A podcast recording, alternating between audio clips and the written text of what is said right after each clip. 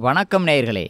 நாம் இணைந்திருப்பது ஆகநல் வானொலி தொண்ணூற்றி ஒன்று புள்ளி இரண்டு அலைவரிசையில் இணைந்திருக்கிறோம். இது கதம்பம் நிகழ்ச்சி தனி திறமைகளின் தனி அரங்கம். இந்த நிகழ்ச்சியில் அப்பு அறிவாலய மாணவர் தர்சன் குமரேசன் அவர்கள் பேச இருக்கிறார். உங்களைப் போன்றுதான். அவர் என்ன பேசுகிறார் என்று கேட்பதற்கு நானும் ஆர்வமாக இருக்கிறேன். வாருங்கள் நேயர்களே கேட்டு மகிழ்வோம்.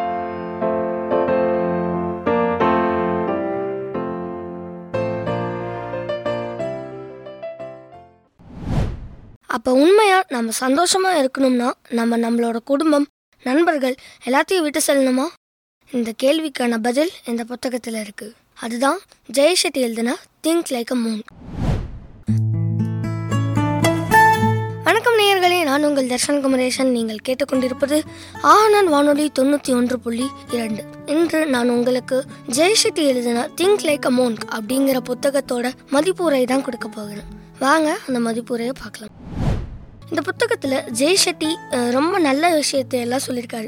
அதாவது ஜெய்ஷெட்டி பார்த்தோம்னா அவரோட பதினாறு வயசு வரைக்கும் அவர் ஒரு துறவியா அதாவது மோங்கா இருந்திருக்காரு. அதுக்கப்புறம் நம்மள மாதிரி ஒரு சாதாரண வாழ்க்கையா வாழ்ந்திருக்காரு. அங்க துறவியா இருந்தப்ப கத்துக்கிட்ட விஷயத்தை தான் இங்க நமக்கு பகிர்ந்திருக்காரு. நமக்கு எளிதா புரியிற மாதிரி இவர் மூணு விஷயங்கள் இந்த புத்தகத்துல பாக பாகமா கொடுத்திருக்காரு. முதல் ஒன்று லெட்டின் பி இரண்டாவது குரோ மூன்றாவது கிஃப்ட் முதல் விஷயத்த அதாவது லெட்டின் பி இதுல வந்து என்ன சொல்றாருன்னா நமக்கு பிடிச்ச விஷயம் மட்டும் நம்ம பண்ணணும். முதல்ல நம்ம இப்ப நமக்கு பிடிச்ச விஷயத்த நாம தெரிஞ்சுக்கணும். உதாரணத்துக்கு வந்து இப்ப நம்மளோட பலமே நம்மளோட குடும்பம் தானா நம்ம நம்மளோட அதிக நேரத்தை வந்து குடும்பத்து கூட தான் செலவு பண்ணணும். எப்படி இவர் சொல்றாருன்னா முதல்ல நம்ம நம்மளோட பலத்தை என்னன்னு தெரிஞ்சுக்கணும். அதுக்கப்புறம் எந்த மாதிரி நம்ம நடந்துக்கிட்டணும்னு தெரிஞ்சுக்கணும்.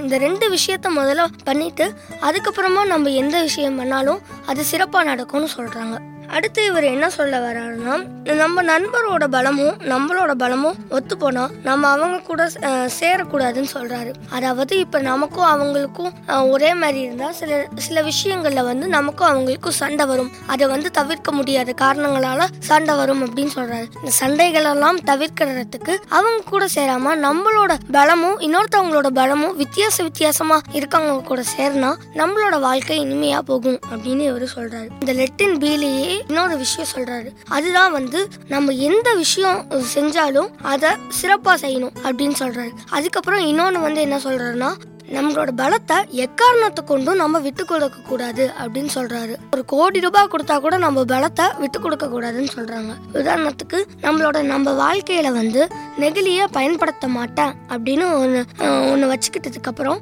நீங்க பயன்படுத்த போகும்போது நீங்களே உங்களுக்குள்ள சொல்லிப்பீங்க. நாம தான் நெகிழியே பயன்படுத்த மாட்டோம்ல. எதுக்கு நாம இப்ப பயன்படுத்துறோம் அப்படின்னு நீங்களே உங்களுக்கு சொல்லிப்பீங்க. அந்த மாதிரி தான் நீங்க வந்து எந்த விஷயத்துக்காகவும் உங்களோட பலம் அல்லது ஏதாவது விஷயத்த வந்து விட்டு கொடுக்க கூடாதுன்னு சொல்றாரு. அடுத்து என்ன சொல்றதுன்னா நம்ம எந்த செடிக்கு தண்ணி ஊத்துறோமோ அதுதான் வளரும். இப்ப நம்ம ஒரு நல்ல விஷயத்துக்கு தண்ணி ஊத்துறோமோ அதுதான் வளரும்னு சொல்றாரு. இப்படி நம்மளோட கெட்ட விஷயங்களுக்கு தண்ணி ஊத்துனா கெட்ட விஷயம் தான் வளரும். அதனால எங்க அதிகமா நல்ல விஷயங்கள் பரவுதோ அங்க நீங்க சேரலாம் அப்படின்னு சொல்றாரு. அடுத்து பயம்.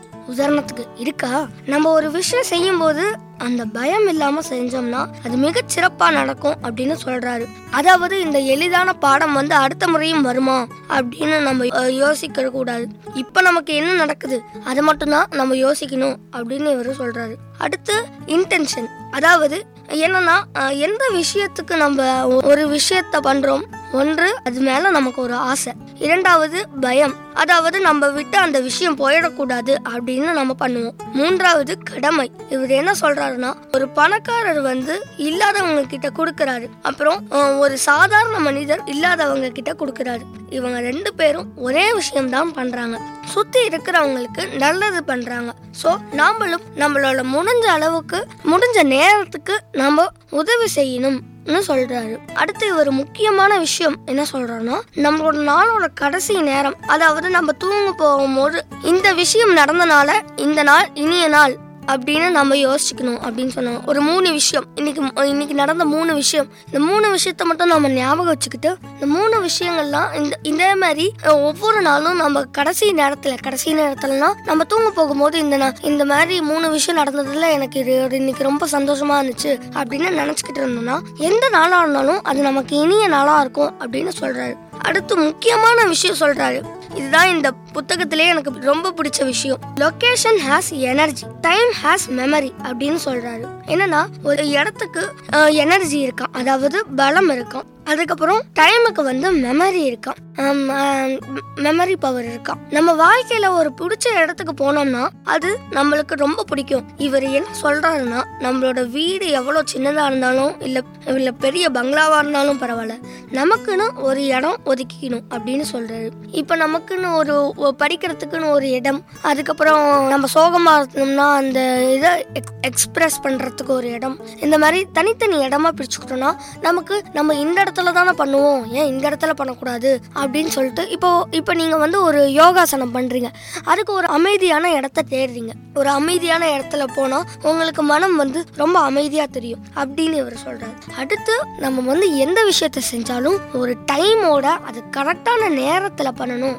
அப்படின்னு சொல்கிறாரு எப்படின்னா இப்போ நான்லாம் வந்து வீட்டுக்கு போனோடனே ஒரு நாலு மணிக்கு வீட்டுக்கு போனோன்னா பால் குடிச்சிட்டு கொஞ்ச நேரம் தொலைக்காட்சி பார்த்துட்டு அதுக்கப்புறம் ஒரு அஞ்சு மணிக்காட்டம்லாம் நம்ம வந்து வீட்டு பாடம் ஆரம்பிச்சிடுவோம் ஞாயிற்றுக்கிழமை அன்னைக்கெலாம் வீட்டு பாடம் எழுத போகணும் அப்படின்னு அஞ்சு மணிக்கெலாம் தோணும். அப்போலாம் வயிறு என்னமோ பண்ணுற மாதிரியே இருக்கும். ஏன்னா நம்ம வந்து அஞ்சு மணிக்கே வந்து எழுத பழகிட்டோம். அதனால அப்படிதான் சொல்கிறாரு ஏன்னா நம்ம நேரத்துக்கு எந்த விஷயம் பண்ணுறோமோ அதெல்லாம் சிறப்பாக நடக்கும்னு சொல்கிறாரு நான் சொன்ன இந்த விஷயங்கள்லாம் நீங்க உங்களோட வாழ்க்கையில தொடர்ந்து பயன்படுத்திக்கிட்டு இருந்தீங்கன்னா உங்க வாழ்க்கை மிக சிறப்பா ஓடும் அப்படின்னு இவரு அடிச்சு சொல்றாரு. இதுவரை கேட்ட வரைக்கும் நன்றி நேயர்களே. மீண்டும் அடுத்த நிகழ்ச்சியில் சந்திக்கும் வரை உங்களிடமிருந்து விடைபெறுவது உங்கள் தர்ஷன் குமரேசன். நன்றி வணக்கம்.